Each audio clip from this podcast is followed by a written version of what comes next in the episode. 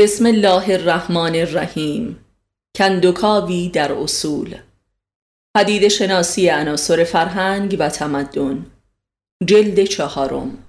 معلف استاد علی اکبر خانجانی. صفحه 39 درباره گرایشات عرفانی. ساقط شدگان ناگهانی. بی هیچ علت و دلیلی که در ذهن فهم شود به ناگاه در اوج موفقیت و یا در یک متری پیروزی سرنگون شدن. این سقوط و سرنگونی البته صورت بیرونی هم دارد و آن جامعه است. هیچ و پوچ و رسوا گشتن در چشم همه کسانی که شاهد اوجگیری تو بودند. آنگاه که انسان شکستی را درک نمی کند و جهلش در نزد خودش و ناتوانیش در نزد دیگران واضح شد در موقعیتی از وجود قرار می گیرد که همان پوچ شدگی یا نیهیلیزم است و لذا گرایش به موقعیتی فراسوی منطق و علت و چون و چرا پیدا می کند تا بتواند این وضع خود را توجیه برتری نماید و قابل تحمل سازد. گرایشات عرفانی آخرین پناهگاه معنوی و راز بقای بشر است. معنایی فوق معنای رایج بقایی فوق بقای دنیوی جهان فوق منطق. جهان متافیزیک جهانی که در آن انسان از هر مسئولیتی در قبال خودش مبرا باشد و دیگر شکست نخورد و یا هر شکستی را قابل قبول سازد. قداست شکست به زمینه هایی از این وضعیت بشری در مقاله نیهیلیزم در همین کتاب پرداخته ایم و در اینجا تکرارش نمی کنیم. همینقدر متذکر می شویم که نیهیلیزم یعنی مکتب اصالت پوچی و ادری زمینه فلسفی و اجتماعی گرایشات عرفانی بوده است و از همین رو فلسفه های اگزیستانسیالیزم اروپا را به عرفان بسیار نزدیک می‌بینیم زیرا از بطن این پوچی سر برآورده است و در سرآغاز راهی به سوی متافیزیک میابیم و فراسوی نیک و بد قرار دارد. این گرایشات نوین چه از زمینه های آگاه فلسفی برخوردار باشد و چه عمل کردی کورکورانه داشته باشد به هر حال در صورت روشنفکریش همانا مکاتب ادبی و هنری مدرنی چون سورئالیسم و سمبولیزم می باشد که در قالب مذهبیش به صورت انواع روشنفکری های دینی خود نمایی می کند که متوسل به ادبیات و اشعار عارفانه است. و در صورت آمیانش همانا جریانات موسوم به هیپیگری و درویشیگری های زمانه می باشد و همه این جریانات آلمانه و آمیانه کمابیش بر سر یک مسئله اشتراک عمل دارند و آن نشعگی و مستی هاست. همه این جریانات دیر یا زود و یا کم و بیش به انواع مخدرات و مواد متوشیزا گرایش میابند و گویی فقط بدین طریق می توانند این مرحله برزخی را طی طریق نمایند و از پوچی قلم رو به مادیگری ها به معنای برتر از جهان ماده دست یابند هرچند که عموما در این برزخ باقی میمانند. ولذا در گذر از این وادی آنچه که باقی میماند همانا انواع احتیاط هاست و دریایی از تصورات و باورهای نیمه متافیزیکی نیمه خرافی که فرد را در خلأیی بین کفر و ایمان معلق می‌گذارد. و به تناقضاتی لاینحل میکشاند که گاه تا جنون و خودکشی به پیش می رود. به هر حال چون این وضعیتی روز به روز در حال توسعه و تعمیق می باشد و امروزه به صورت یک فرهنگ جهانی درآمده و مبدل به مذهبی جدید گردیده است که همه طبقات بشری را بسته به شرایط و امکانات گوناگون در خود جای داده و توجیه می کند و مجموع انواع هنرها هم در حکم شریعت جدیدی در این مذهب انجام وظیفه می نماید که کارشان تقدیس جهل و جنون و ناتوانی و درماندگی و پوچی و درد و عذابها و رسوایی هاست. و گویی این همان اصول و راه و روش مدرن برای ماندن در آخرین وضعیت است. و هرگز مشابه چنین وضعی به صورت یک امر جهانی در تاریخ گزارش نشده است. این انواع گرایشات همواره به صورت یک واقعه اجتماعی فقط در نیمه نهایی هر تمدن و مذهب و آرمانی رخ می دهد که بوی مرگ و انهدام می دهد و تسلیم در قبال شکست خیشتن. به همین دلیل اشد این گرایشات امروزه از تمدن غرب برخواسته است. همانطور که دورانهای قدیم از تمدنهای در حال انقراض شرقی برخواسته بود. درست به همین دلیل اروپاییان امروزه به عرفان شرقی گرایش جدیتری نشان می‌دهند تا خود شرقی ها متفکران بزرگی در اوایل قرن بیستم اروپا افول تمدن و های غربی را پیش بینی نمودند و همینها پایه‌گذار نوعی عرفان هستند که البته هنوز مادیگرا و آلوده به های تباه شده غربی است. نیچه، شوپنهاور، هایدگر، اشپنلگلر و هوسرل در رأس این نوع فکر قرار دارند. اینان را باید عارفان مدرن نامید که یک با در ماتریالیزم و نیهیلیزم دارند و پای دیگر در وجود محض و ترانستانس یا عروج روحانی این عرفان مدرن حاصل اشد مادهگرایی و منطق پرستی و پرستش دانش فنی است که روزی می‌خواست خدا و مطلق و روح را در قلمرو به عقل علیتی و دانش فنی بیابد ولی جز پوچی و نیستی و انهدام نیافت. پس می‌توان فهمید که چرا به ناگاه آلبرت اینشتین به کل علوم بدبین میگردد و تمایلات عارفانه مییابد و یا یک میلیاردر عیاش به ناگاه سر از محافل درویشی در میآورد و هو حق می‌زند. چون این مواردی به صورت وقایعی نادر در گذشته تاریخ در هر جامعی کما بیش گزارش شده است و صرفاً معزل مدرن نیست. ولی امروزه به صورت یک اپیدمی و فرهنگ جهانی درآمده است و لذا از عمق و جدیتش هم کاسته شده و دچار عوام زدگی گشته است. این عوام زدگی خطرات مرگباری به همراه دارد که می تواند کل جوامع بشری را منهدم سازد که از خطر سلاحهای امهای جمعی به مراتب بدتر است.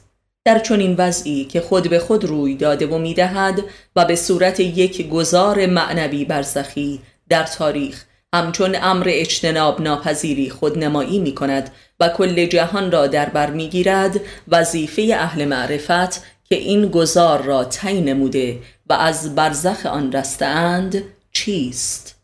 آیا اصولا وظیفه ای وجود دارد؟ در اینجا سخن بستر یک رسالت عرفانی است ماهیت چنین رسالتی چیست و آیا اصلا چنین رسالتی در ذات معرفت و دین عرفانی حضور دارد؟ آیا می توان عارفان را هم دارای رسالتی ویژه دانست؟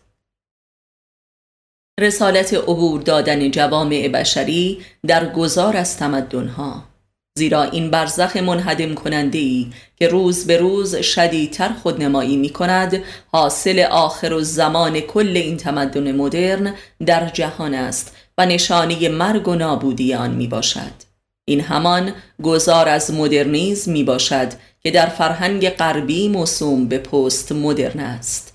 به فرهنگ قرآنی این همان دوره عجل تمدن مدرن است و در فرهنگ خاص اسلامی همان دوره آخر و زمانی است که بسیاری از ویژگیهایش از زبان پیامبر و علی و امامان ما پیش بینی شده و در حال رخ نمودن است و بسیاری از نشانه هایش نیز در قرآن آمده و امروزه شاهد وقوعشان هستیم که در معنایی دیگر همان نشانه های قیامت است. قیامت تمدن علمی فنی قیامت مدرنیزم. در باب تعین و تعبیل این نشانه ها در سایر مقالات و آثارم سخن گفته و نیاز به تکرار نیست. آنچه که پدیده های ویژه گذار از این برزخ را در هویت افراد و جوامع مبدل به فجایع و جنون و جنایت می کند اساسا حاصل عدم معرفت کافی درباره حق این وضعیت می باشد در این باره تقریبا همه آثارم و نیز همه مقالات این کتاب مقصودی جز نشان دادن حق این واقعه ندارد. انسان به میزانی که پدیده های این واقعه را درک نمی کند از آن روی برمیگرداند و به شیوه های گوناگونی به خودفریبی می پردازد به ابطال و جنون و شر این واقعه مبتلا می گردد تأکید فزاینده و اورژانس ما درباره خودشناسی نیز از باب همین اهمیت سرنوشت ساز است که خودشناسی را به عنوان تنها راه نجات پیش روی می نهد. گرایشات عرفانی بشر مدرن ذاتا بر حق است ولی به شرط اینکه با نور معرفت نفس همراه باشد وگرنه به خرافه ای هولناک مبدل می شود و توجیه تباهی می گردد همانطور که گشته است و بسیاری از رهبران مذهبی را به ادابت با کل عرفان کشانیده که خود موجب تشدید تزاد و استهلاک است و گاه به نظر می رسد که خود عرفان موجب پیدایش بسیاری از این فجایع شده است حالان که واقعا چنین نیست. عرفان آخرین پناه افراد و جوامع و تمدنها در مواقع به سر آمدن عجل هاست. ولی حقوق عرفانی باید فهم گردد و عارفان و عرفان شناسان در این وادی رسالتی عظیم به عهده دارند. به شدت و اهمیت همان رسالتی که در دورانی انبیای الهی بر عهده داشتند. ولی کمال این رسالت بر عهده عارفان مسلمان است چرا که از دریای عظیمی از معارف قرآنی و نبوی و امامیه برخوردارند که این دوران را پیشا پیش معرفی کرده و حقوقش را آشکار ساختند این رسالت به زبانی همان رسالت معرفی قیامت و آخر الزمان است که نشانه هایش مستمرن در حال تعین است. پس این رسالت مستلزم داشتن معرفتی قرآنی عرفانی جهانی می باشد که بتواند به قول دکتر شریعتی تعین معارف قرآنی را در زمان تحقق بخشد و این همان تعبیل قرآن است که بسیار برتر و اساسی تر از تفسیر علمی فلسفی قرآن می باشد و اساساً از ماهیتی دیگر است و نیازمند بصیرتی قلبی و معرفتی و شهودی است. و کسانی چون خود دکتر شریعتی و اقبال لاهوری از بانیان مدرن آن در جهان اسلامند و این راه باید هرچه سریعتر و جامعتر و جهانیتر و انسان شمولتر به عنوان امری بز استراری ادامه یابد و اساس وظیفه دینی و بلکه واجبترین امور تلقی گردد. ولی از این امر عظیم که برخواسته از نبع عظیم است متاسفانه علمای اسلامی بس قافلند و اگر هم گهگاهی برخی از این علما اشاراتی می کنند بسیار ناکافی و مستحبی و اشرافی است و جهانیت این حقوق را شامل نمی گردد و اسیر قومیت و مذهب سیاسی است. رسالت عرفانی علمای اسلام و خاص تشیع یک رسالت فراقومی و فرافرقی است و این رسالت را بایستی هرچه سریعتر درک نمود وگر چه بسا ابتدایی ترین اصول مسلمانی خود ما نیز دچار ابطال می گردد که نشانه هایش در همه جا بارز است. تأصفی عظیم است که می بینیم اندیشه های ناپخته و التقاطی عرفان های اگزیستانسیالیستی اروپا و نئوبوداییزم به یاری هنرهای فاسقانه مشغول رهبری مردمان و خاص جوانان در جهان شده است که باطل را لباس حق می پوشاند و فتنه های عظیمی می آفریند و گروه های بشری را به قهقرای درک اسفل السافلین می فرستد. عرفان قرآنی را از چشم معضلات واقعی بشر مدرن بایستی درک نمود و قرآنیت جهان مدرن را عیان ساخت. و لذا حق ذاتی دین خدا را معرفی کرد و مردمان را به توبعی خالصانه دعوت نمود و از چنگال دجال تکنولوژیزم امپریالیزم رهانید. این است رسالت عرفانی هر بشر مؤمن و متفکری خاص مؤمن مسلمان که بیشترین مسئولیت را داراست و بایستی این گرایشات جهانی به سوی عرفان را رهبری و هدایت نماید وگرنه این گرایشات تحت رهبری دجال ها در می آید و نسل بشر را به انقراض می کشاند. این رسالت عرفانی بایستی فراملی و فرافرقی و فرامذهبی و فرا سیاسی و فرامسلکی باشد وگرنه از عهده کارش بر نمی آید و در خودش می شکند. امروزه فقط یک نوع انسان وجود دارد که انسانی جهانی است. اسرار و حقایق ذاتی دینی عرفانی این انسان باید معرفی شود تا موجب رهایی جهانی انسان گردد اگر نتوانیم عرفان دینی قرآنی را از بطن واقعیت تکنولوژیکی سیاسی نظامی اقتصادی فرهنگی بشر مدرن استخراج کنیم از عهده کار بر نیامده ایم و خود نیز در این ورطه گذار ساقط می شویم. و تحت فرماندهی دجالیت جهانی قرار می گیریم و از آن راه رهایی نداریم این دجالیت فقط و فقط به نور معرفت دینی قرآنی و مبتنی بر واقعیت جهانی است که رسوا می شود و انسان راهی به خروج و عروج می یابد به شرط اینکه این نور بتواند همه جنبه های انسان را در جهان در نبردد. عرفان هسته مرکزی دین است. پس رسالت عرفانی یک رسالت توحیدی و لذا جهانی است. بنابراین جهانیت این رسالت بگونه ای که همه طبقات بشری و اقوام و تمدنها و مذاهب را شامل شود و نفس واحدی بشری را خطاب قرار دهد میزان توحیدی بودن آن است و نیز عرفانی بودن و برحق بودنش. اگر اسلامیت عین انسانیت واقعی بشر مدرن نباشد عرفان واقعی نیست.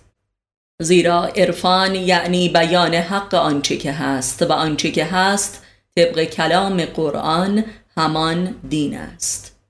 به لحاظ تاریخی دوران رسالت های شرعی و اخلاقی و احکام به سر آمده است زیرا اینک هیچ قومی در جهان نیست که پیام این رسالت ها را دریافت نکرده باشد. اینک حدود چهارده قرن است که دوره رسالت عرفانی آغاز گشته و این همان حق ختم رسالت نبوی می باشد و آغاز معرفت درباره حق جاودانی رسالت انبیای الهی.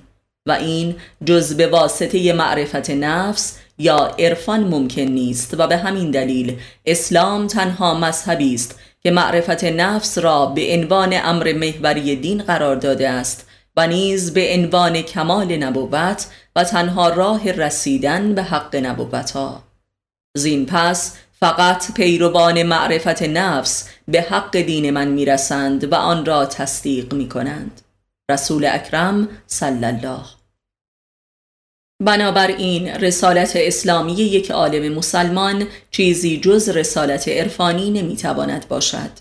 همانطور که آیت الله خمینی به عنوان رهبر انقلاب اسلامی و بانی یک نظام تماما شرعی در پایان قرن بیستم نهایتا کل این انقلاب و نظام را به عرفان معطوف نمود و به عنوان یک عارف از جهان رفت. ولی این انقلاب و پیام نهایی رهبرش به سرات المستقیمی هدایت نشد و از عرفان اسلامی چیزی جز شعر و شعار و نمایشات هنری به وقوع نپیوست و عرفان شعر و شعار و تئاتر و آداب رمانتیک و دراماتیک و ادا و اطوارهای عاشق مشربانه و حکایت و قصه و مثال و استعاره و سورئالیسم نیست. بلکه تماما معرفت و علم خودشناسی در مهد دین و تقوا و انتخاب و اختیار است. به همین دلیل از این راه و رسم نمادین و سینمایی عرفانی چیزی جز فساد و فریبکاری های لطیف و حق بازی های سیاسی و اعتیاد و بیماری و لاعبالیگری نصیب جامعه نشد و حتی الفبای فطرت دینی نیز زیر سوال رفت و هر کسی این شهامت را یافت تا مقدسات را به مسخره و صحو بگیرد و با چند تا شعر و حکایت کوسه الحق بزند.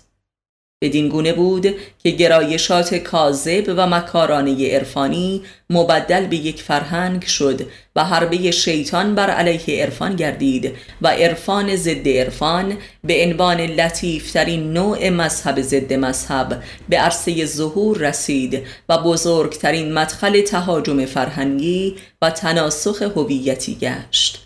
این بدان دلیل بود که عالمان دینی و عرفان شناسان متعهد و پاک رسالت عرفانی خود را جدی نگرفتند و همواره به صورت امری در هواشی دین نگاه داشتند و همچون یک کالای اشرافی و مستحب به آن نگریستند که گویی فقط بایستی جاهای خالی و بحرانی دین و جامعه را با آن جبران نمود.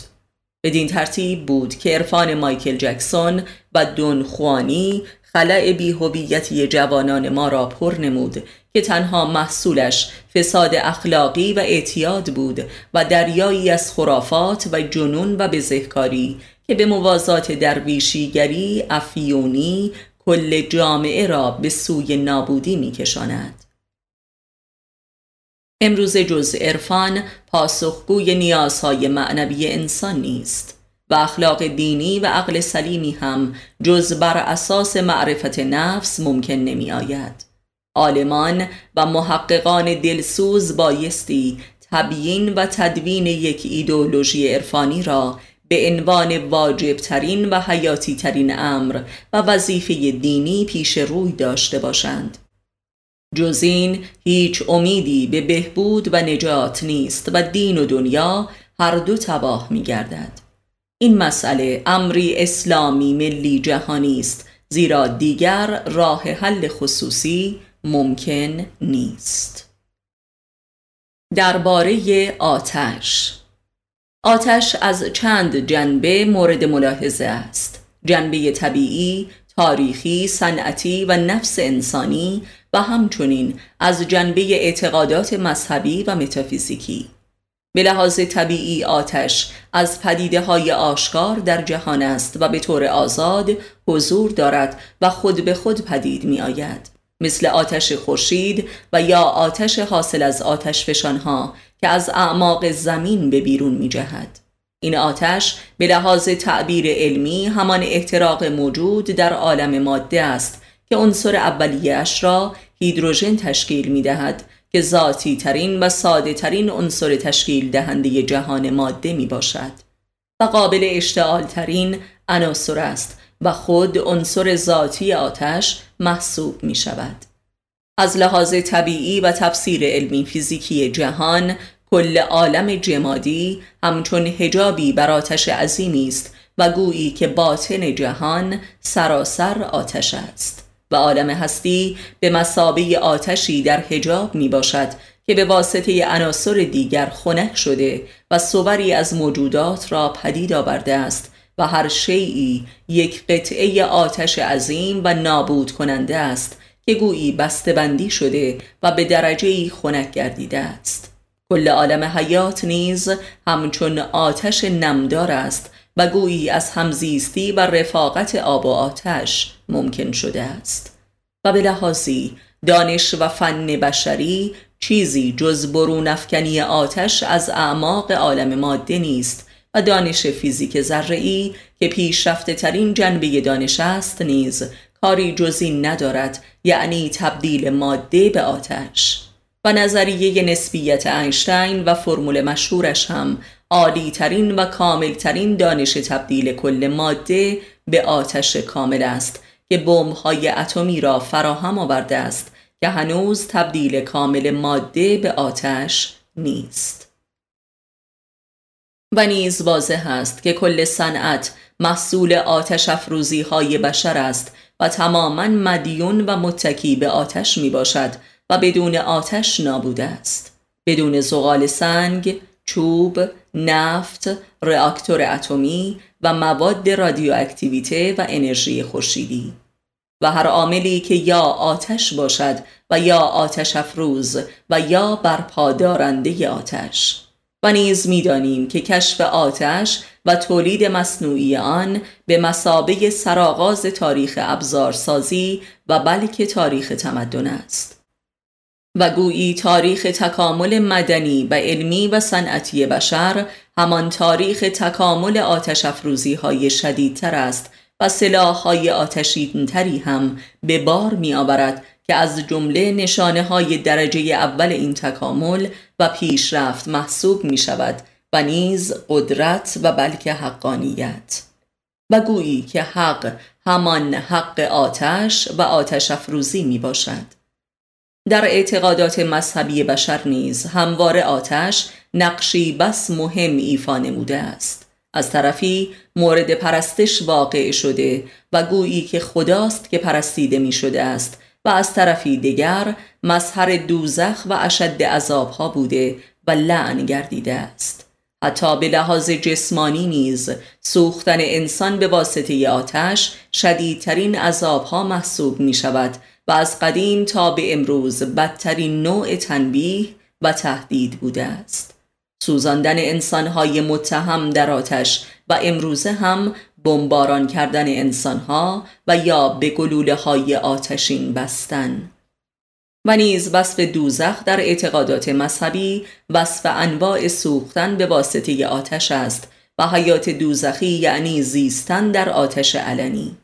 و جهان صنعتی یک جهان دوزخی است که کل زمین و اهالیش را در دوزخ افکنده است.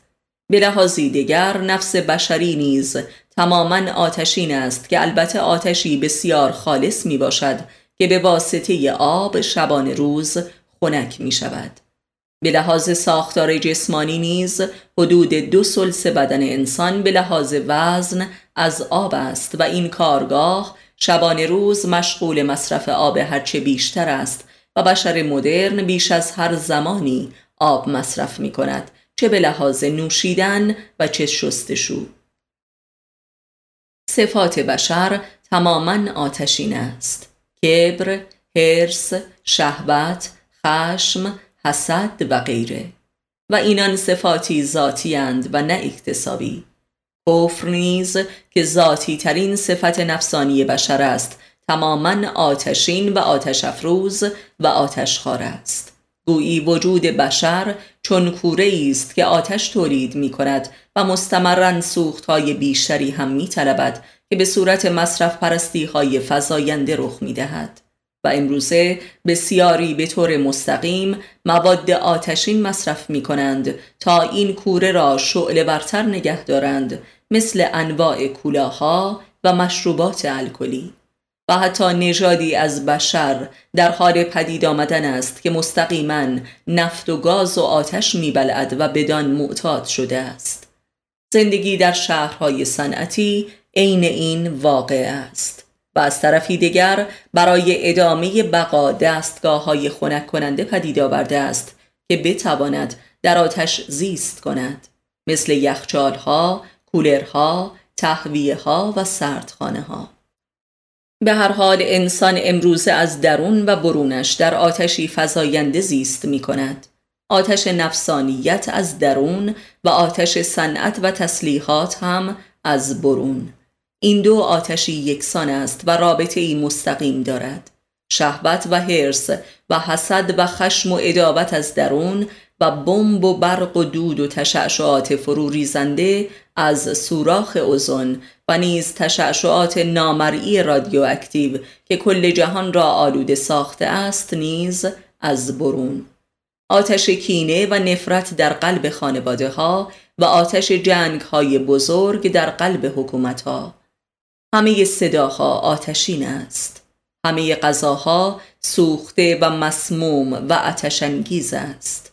همه اندیشه ها نیز آتش افروز است و همه احساسات نیز آتشخار و سوزاننده است و از همه رسانه ها شبان روز اخبار آتشین و آتش فروز منتشر می شود و همه صنایع شبان روز مشغول تولید کالاهای آتشین ترند سوزاننده تر شهوت تر حریص کننده تر ادابت آفرین تر و بدین گونه است که افیون و داروهای خنک کننده شدیدتری هم شبان روز به میدان می آیند و نیز داروهای بیهوشی و کرخت کننده قویتر که تن و اعصاب و روان را بیهستر و بیجانتر سازد تا انسان بتواند ادامه دهد و سوزش را کمتر احساس کند.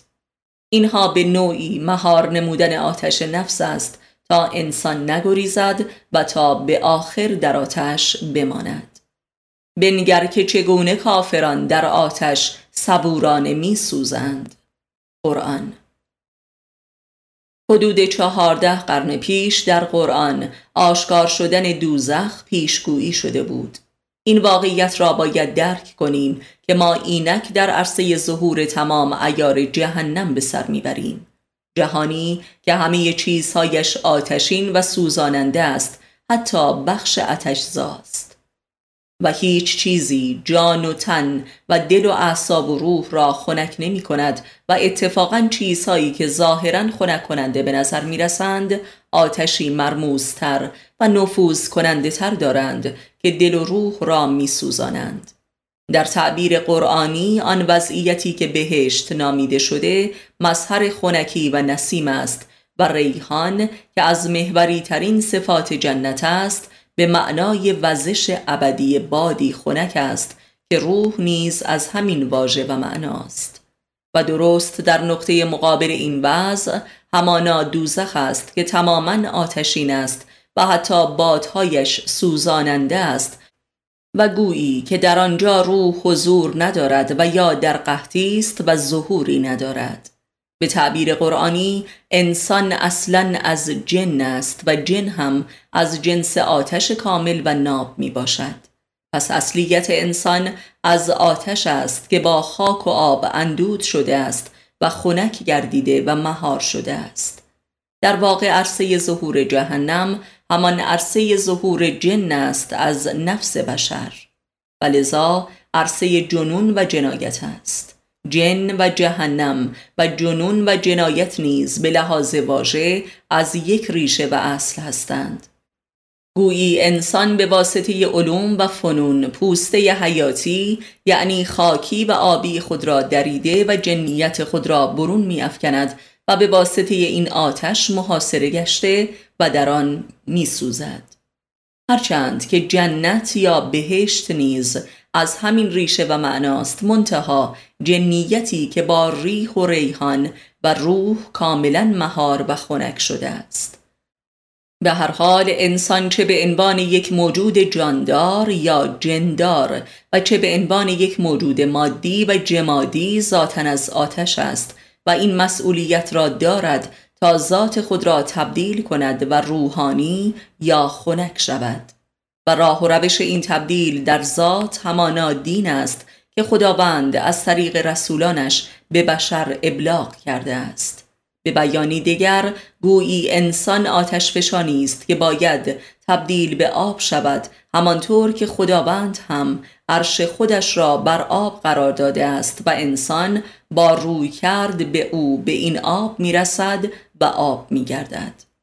در حقیقت آنچه که دین و عرفان نامیده می شود راه و روش و رمز و علم و فن تبدیل آتش به آب می باشد تبدیل ماده به روح تبدیل نار به نور تبدیل سقل مطلق به انبساط و رقت مطلق.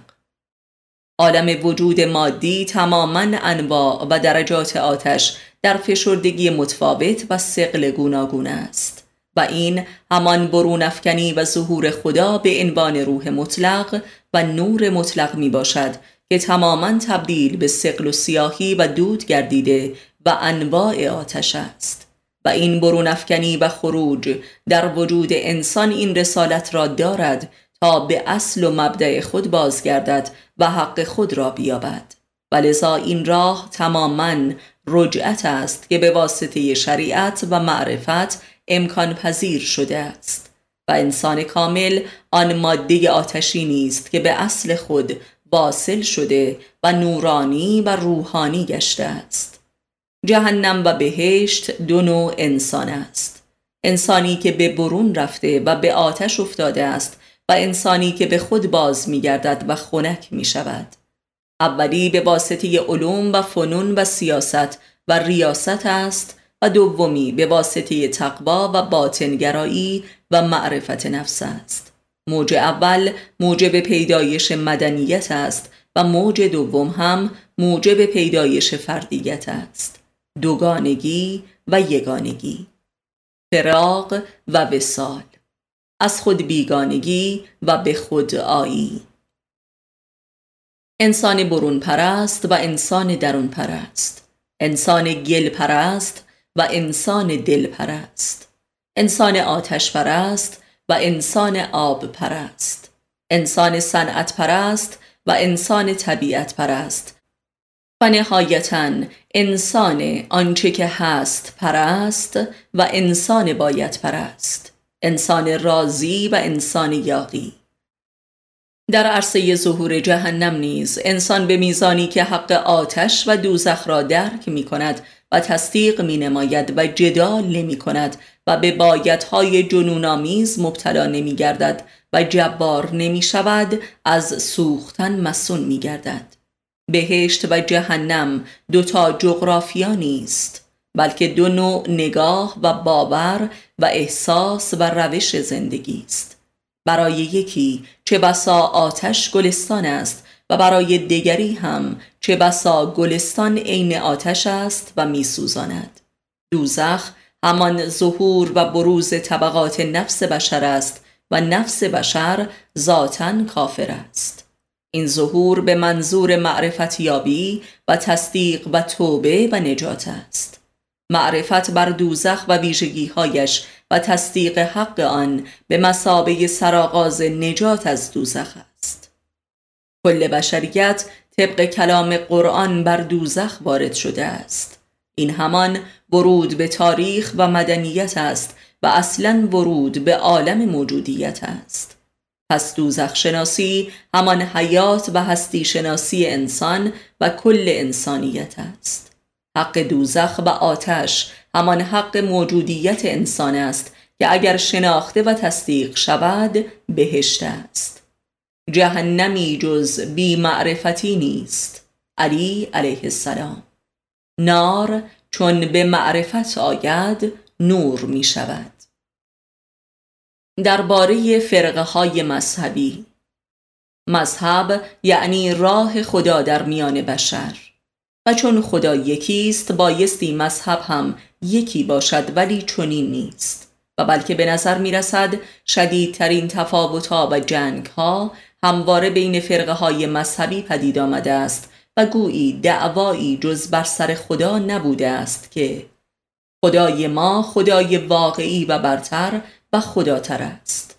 و نیز شاهد بوده ایم که شدیدترین دعواها بین فرقه های درون یک مذهب واحد با پیامبری واحد رخ داده است. یعنی تضاد بین فرقه های شیعه شدیدتر است تا تضاد بین شیعه و سنی. و نیز تضاد بین شیعه و سنی بیشتر است از تضاد بین مسلمان و مسیحی. و نهایتا تضاد بین مذاهب بیشتر است از تضاد بین مذهب و لامذهبی.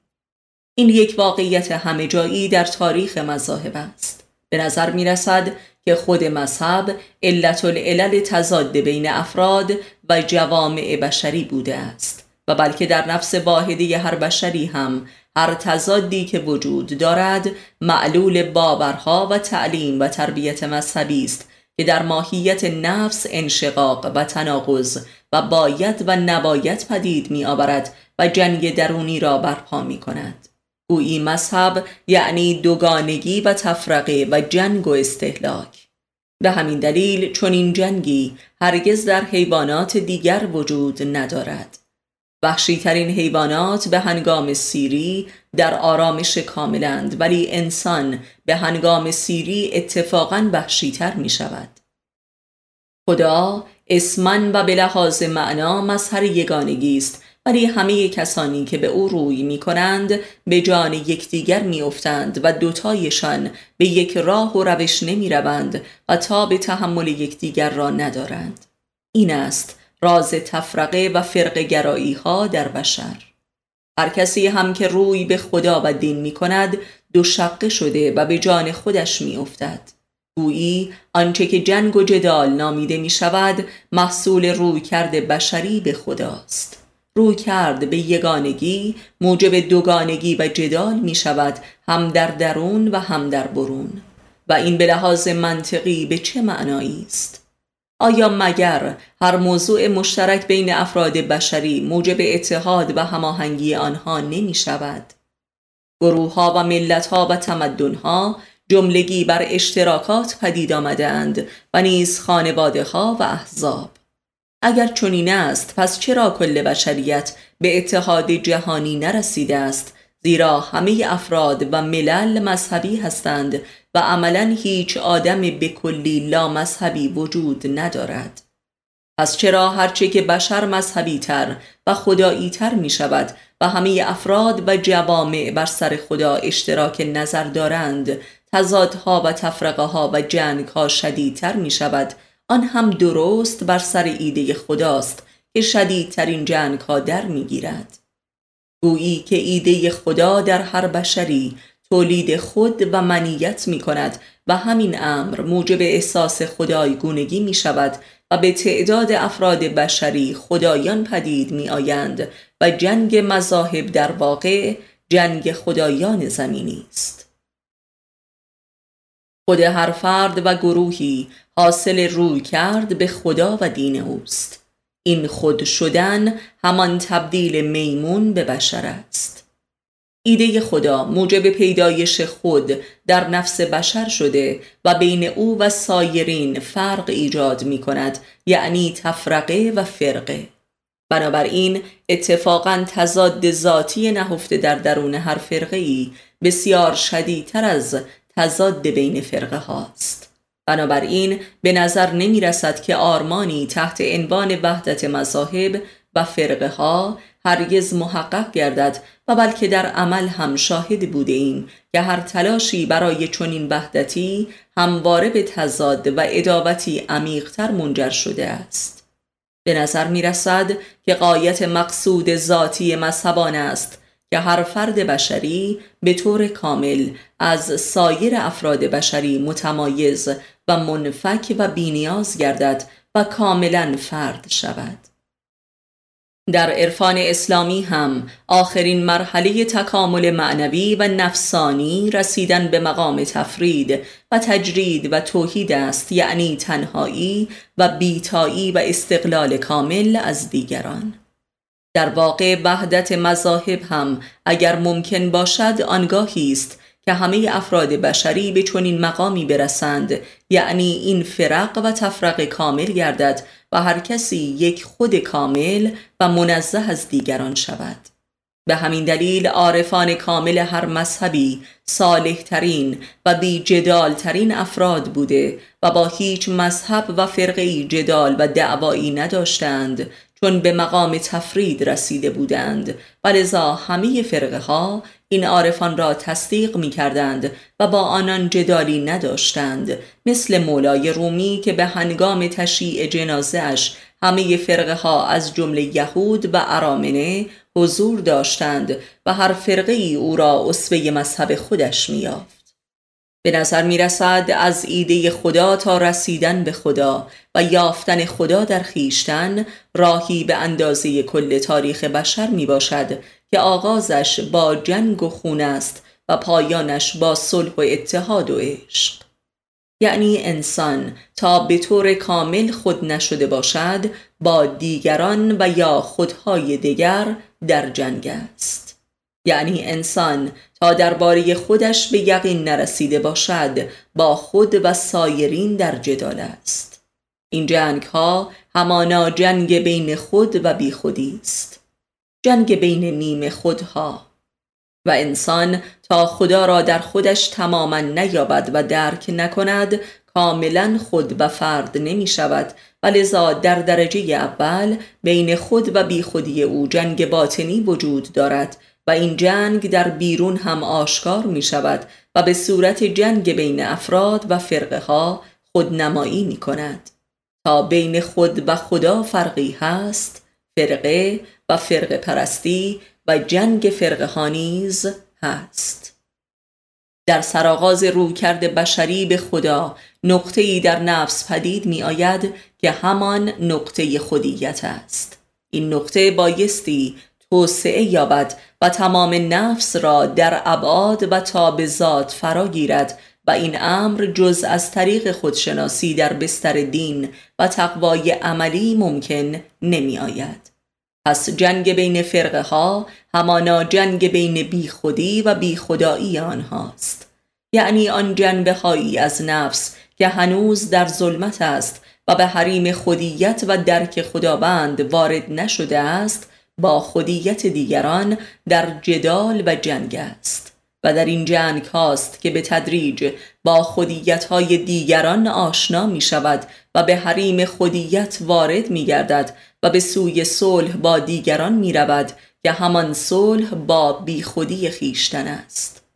از همان کاری را که انسان اهل معرفت نفس انجام می دهد تا به تدریج همه ابعاد و طبقات نفس خود را روشن کند و خداییت آن را بیابد و خود شود سایر مردمان در جنگ شبان روزی با همدیگر است که در طول تاریخ به جبر و زجر همین راه را طی می کنند پس جنگ بین فرقه ها و اعتقادات مذهبی امری اجتناب ناپذیر و برحق است زیرا همه مردمان اهل معرفت نفس نیستند و فقط عده بسیار اندکی از طریق خودشناسی این دوگانگی و تضاد درونی را در خود و با سایرین برطرف می کنند و با خود و مردمان به صلح و اتحاد می رسند. در واقع بدین طریق درک می کنیم که هر جدالی بین افراد بشری نیز جدالی از جنس مذهب است و جنگی مذهبی است حتی جنگ های اندرون خانواده ها آنگاه که کسی من را درک نمی کند و آن را نفی و تختعه می کند جنگ در می گیرد الا اینکه من خودم موفق به درک آن جنبه نفی شده خودم گردم و کار را به جنگ نکشانم. انسان به میزانی که خود را می‌شناسد به اراده خودش به دعوا و جنگی وارد نمی شود و از جانب هر کسی که مورد نفی و ابطال قرار می گیرد جنبه تاریکی از نفس خود کشف می کند و می شناسد و به حریم خودیت خود وارد می کند و توسعه می یابد. هر کسی می خواهد ادعا کند که خود من همان خداست و لذا بر حق و قابل پرستش است و این است راز هر جدال و جنگی. و تا خود هر انسانی عین خدا نگردد و بر حریم خودیت عرفانی وارد نشود و تماما نورانی نگردد این ادعا و لذا این جنگ وجود دارد. تا خدا در هر بشری کاملا تحقق نیابد جنگ وجود دارد. یعنی تا هر کسی کاملا فرد نشود و تنهایی و بیتایی خود را در نیابد و نپذیرد جنگ وجود دارد. جنگ ها جملگی بر سر همسانی ها و اشتراکات است و تلاشی برای برابری. کسی که خدا را در خود یافت تنها و بیتا می شود و جنگ نیز تا ابد به پایان می رسد. انسان صالح فقط عارف کامل است که با خود و جهانیان در صلح است و حق همه فرقه ها را درک می کند از جمله حق هر جنگی را. و هر فرقه ای در ذاتش این حق را دارد که خود را برترین فرقه مذهبی بداند. در غیر این صورت اصلا آن فرقه پدید نمی آمد هیچ فرقه به کلی ناحقی وجود ندارد هرچند که اصل حقش را فراموش کرده باشد. هر فرقه ای بر حقی پدید آمده است و دارای حق ویژه ای می باشد انسان اهل معرفت نفس بایستی حق ویژه هر فرقه ای را کشف نماید و این حق را به آن فرقه نیز بنماید تا از فرقه پرستی و عذاب و انحرافش برهاند. هر فرقه ای آنگاه به سوی ستم و عذاب و تباهی می رود که حق ویژه خود را به نسیان سپرده باشد. هر فرقه ای همچون شعبه ای از یکی از مذاهب بزرگ تاریخ است. همچون دین موسی، عیسی، محمد و بودا. و هر دینی در سرآغاز بدعت خود از آن پیامبر بزرگ کلیه حقوق دینی را دارا بوده است و دینی کامل به عنوان راه و رسم کامل یک زندگی انسانی و تعالی بخش محسوب می شده است. و می توانست انسان کامل را عرضه نماید. ولی در طول تاریخ و در میان پیروان هر دینی هر یک از حقوق و اصول ذاتی آن به تدریج در صورت فرقی مبدل به محور گشته و سایر حقوق یا کمرنگ تر شده و یا به کلی نادیده گرفته شده و یا از یاد رفته است. بدین طریق می توان جامع جمیع همه فرقه های یک مذهب بزرگ را به مسابه کل اصلی و حقیقی کالبد آن دین دانست. یعنی اگر همه فرقه های اسلامی را به لحاظ آداب و معارف و باورها با هم جمع نماییم اسلام کامل و واقعی به دست می آید یعنی اسلام محمدی. همین قاعده شامل سایر مذاهب بزرگ هم می شود و از آنجا که پیروان هر مذهب بزرگی کما بیش نفی سایر مذاهب را کرده و یا انتقاداتی بر آن روا داشته اند پس حق است که برای دستیابی به کالبد و حقیقت کامل دین خدا همه مذاهب موجود در جهان را به همراه همه فرقه های اندرونیش جمع کنیم. و این همان کار کبیری است که عارفان بزرگ صورت دادهاند پس از این رو می توان درک و اعتراف نمود که کامل ترین دین همانا دین عارفان است که همه حقایق و اصول جاودانه دین خدا را در کل تاریخ بشری با خود داراست و به هیچ انحرافی نرفته و ذات دین را درک نموده و حافظ آن است.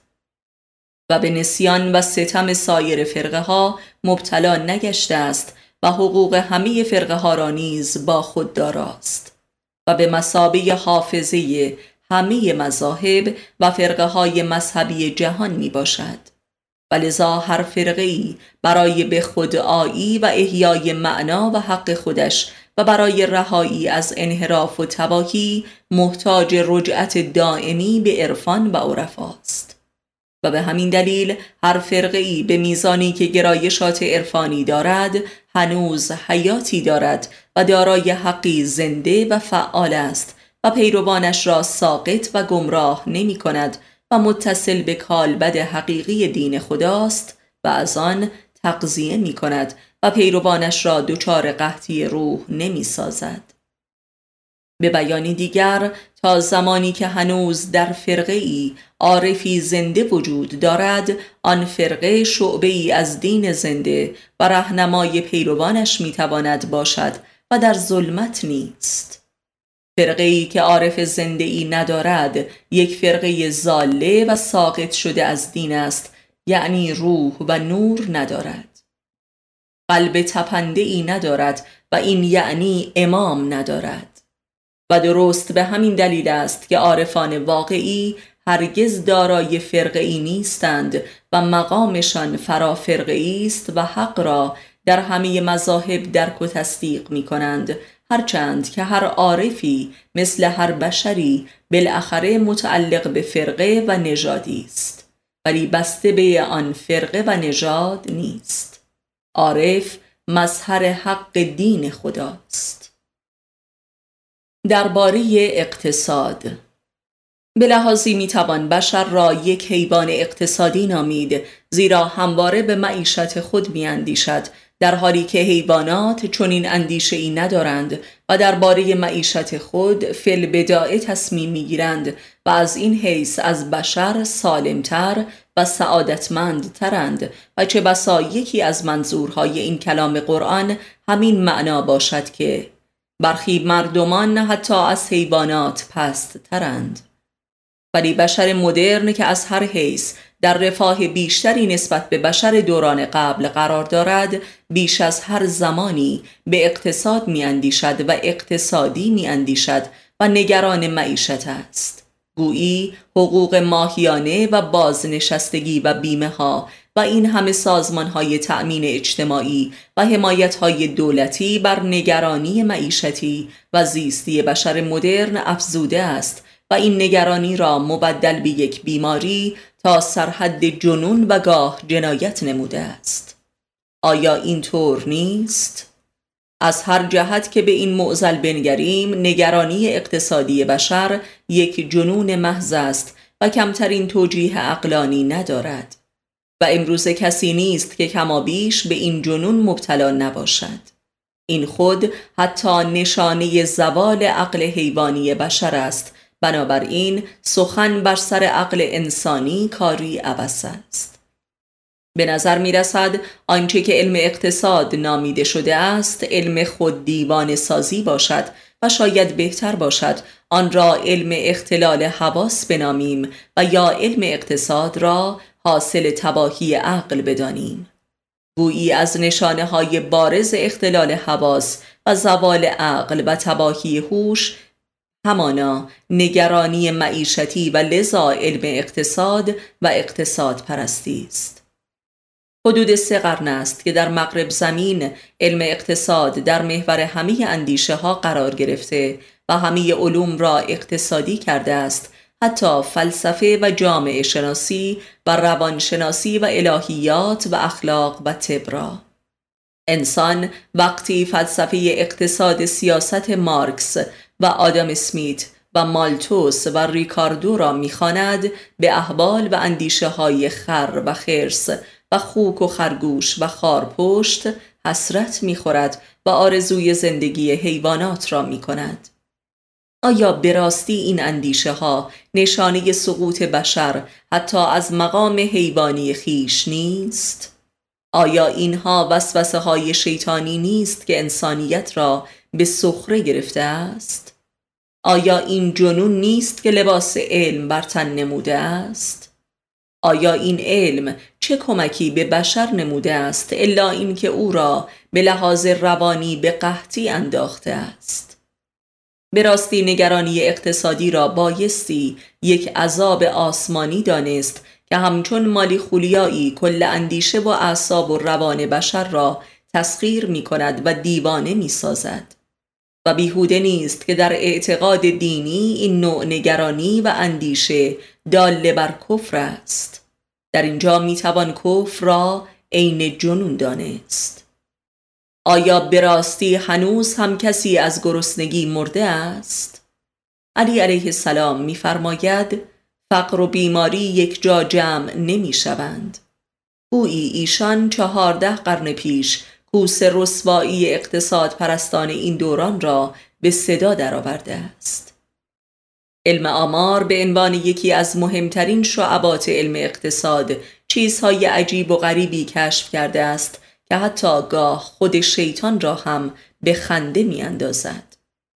از دورانی که دانش اقتصادی از طریق اروپا وارد آسیا و آفریقا شد موجب قحطی و فقر و بیماری و افلاس ملل گردید و تا قبل از آن هرگز چنین ایدهی وجود نداشت از دورانی که علم اقتصاد و نگرانی معیشتی به مغزها تلقین شد همه روانها یوزه و حراسان و فاحشه شد و از عقل ساقط گردید در حالی که علم آمار به عنوان کارفرمای این علم شبان روز مشغول اثبات این امر است که فقر و فساد اخلاقی و روسفیگری جملگی محصول نداشتن علم اقتصاد است.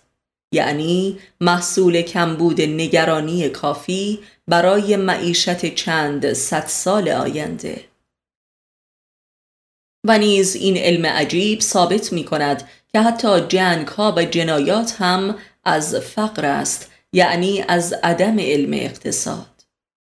از دورانی که فراموش شد که رزاق خداست عقل هم از میان رفت. و اینک در حالی که شبان روز مشغول نشخار و بلعیدن هستند نگرانی درباره معیشت و ترس مردن از گرسنگی حتی خواب راحتی هم باقی نگذاشته است و برای خوابیدن هم بایستی چیزی به عنوان دارو بخورند تا بیهوش شوند و مغز خود را از کار بیندازند تا لحظاتی آن جنون بیهس شود تا خوابشان ببرد. آیا عذابی جنونآمیزتر از این ممکن است؟ آیا مرض و حماقتی برتر از این ممکن است؟ آیا این علم تماما شیطانی نیست؟ آیا خود این علم همان حلول شیطان در بشر نیست که حتی رزق نقدش را برایش تبدیل به آتش و زجر می کند و مبدل به انواع بیماری می سازد؟ آیا این علم بیماریزا نیست؟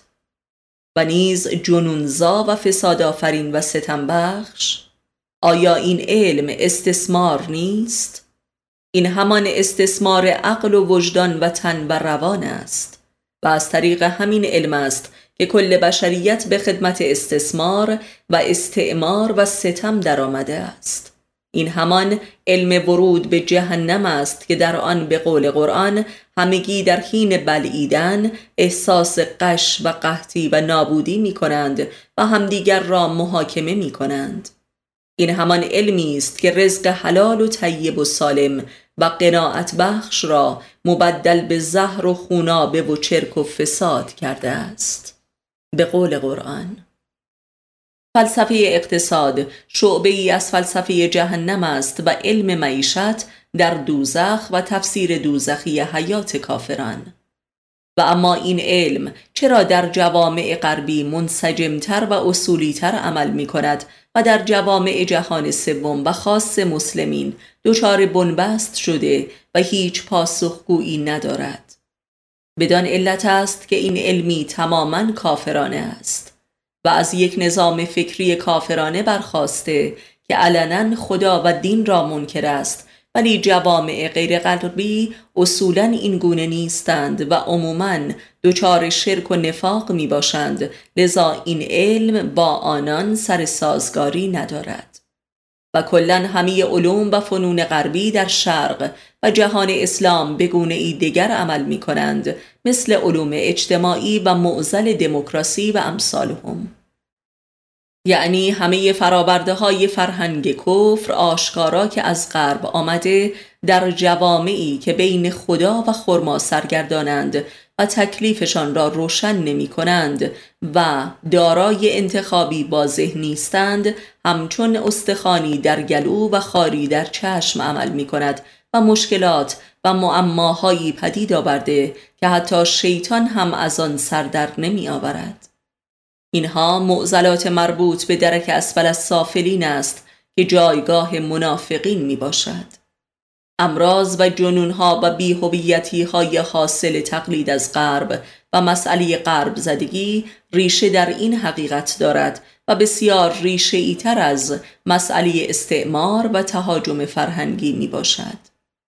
تفاوت امثال ژاپن از سایر کشورهای شرقی در همین است که به کلی دست از باورهای مذهبی و سنتی خود شسته و تماما غربی شده و ظاهر و باطن یکی گشته است وگرنه به لحاظ اقتصادی و منابع طبیعی و ثروت ملی یکی از فقیرترین کشورهای آسیایی است که مبدل به ثروتمندترین کشور آسیایی شده است این ثروت و ثبات اجر انتخاب ژاپن است که علنا کفر را برگزیده و جانماز آب نمی کشد.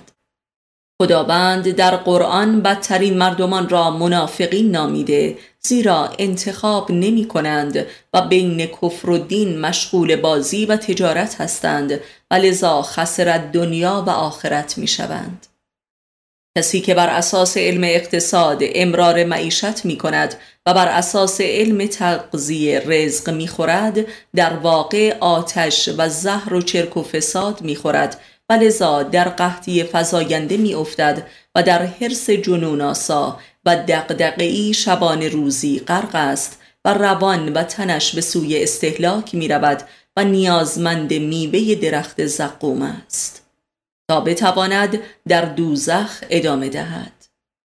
دوره آخر الزمان است و دیگر امکان شرک و نفاق حتی برای کوتاه مدت هم برای بشر ممکن نیست و این است آن قانونی که بر اساس آن بایستی همه مسائل بشر معاصر را درک نمود و راه حل جستجو کرد.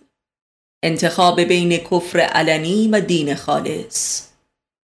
یعنی همه مشکلات فزاینده و لاینحل و معمابار کشورهای جهان سوم و خاص اسلامی فقط و فقط و فقط حاصل شرک و نفاق و عدم انتخاب صادقانه می باشد مالی خوریای عذاباور و رسوای دموکراسی های جهان سومی نیز از همین دست است که به استبدادی مضاعف و هزاران بار پیچیده تر می انجامد.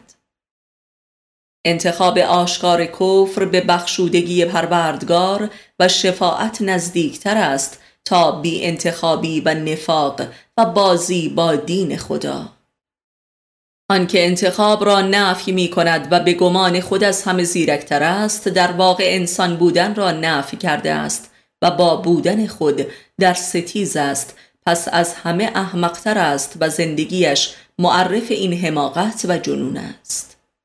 آنچه که مربوط به متفکرین اسلامی است باید گفت که تلاش قرن بیستم بسیاری از آنان برای تدوین معزلی به نام اقتصاد اسلامی و سوسیالیسم اسلامی و لیبرالیسم اسلامی به خوبی بتالت و هزیان این التقاط و اختلاط و شرک را نشان داد و ره به جایی نبرد و نهایتا اقتصاد بازار آزاد بود که بر همگان مسلط شد و این یک حق بود.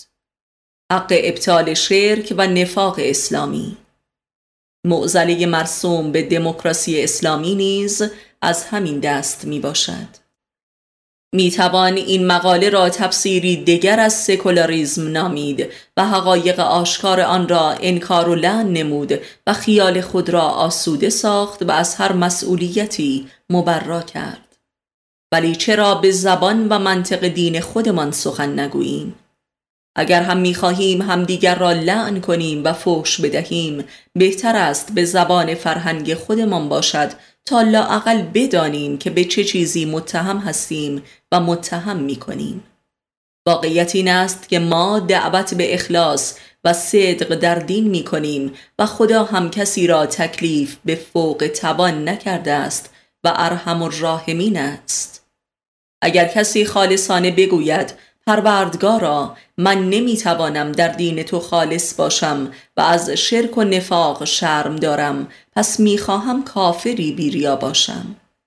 این همان توبه و بخشودگی و عین ایمان و اخلاص در دین است و راه نجات. بیاییم یک بار برای همیشه از تجربیات این قرن درس عبرت بگیریم و از اسلامیزه کردن غرب و فرابرده های مدنی غرب دست برداریم تا از عذاب و رسوایی این شرک رها شویم.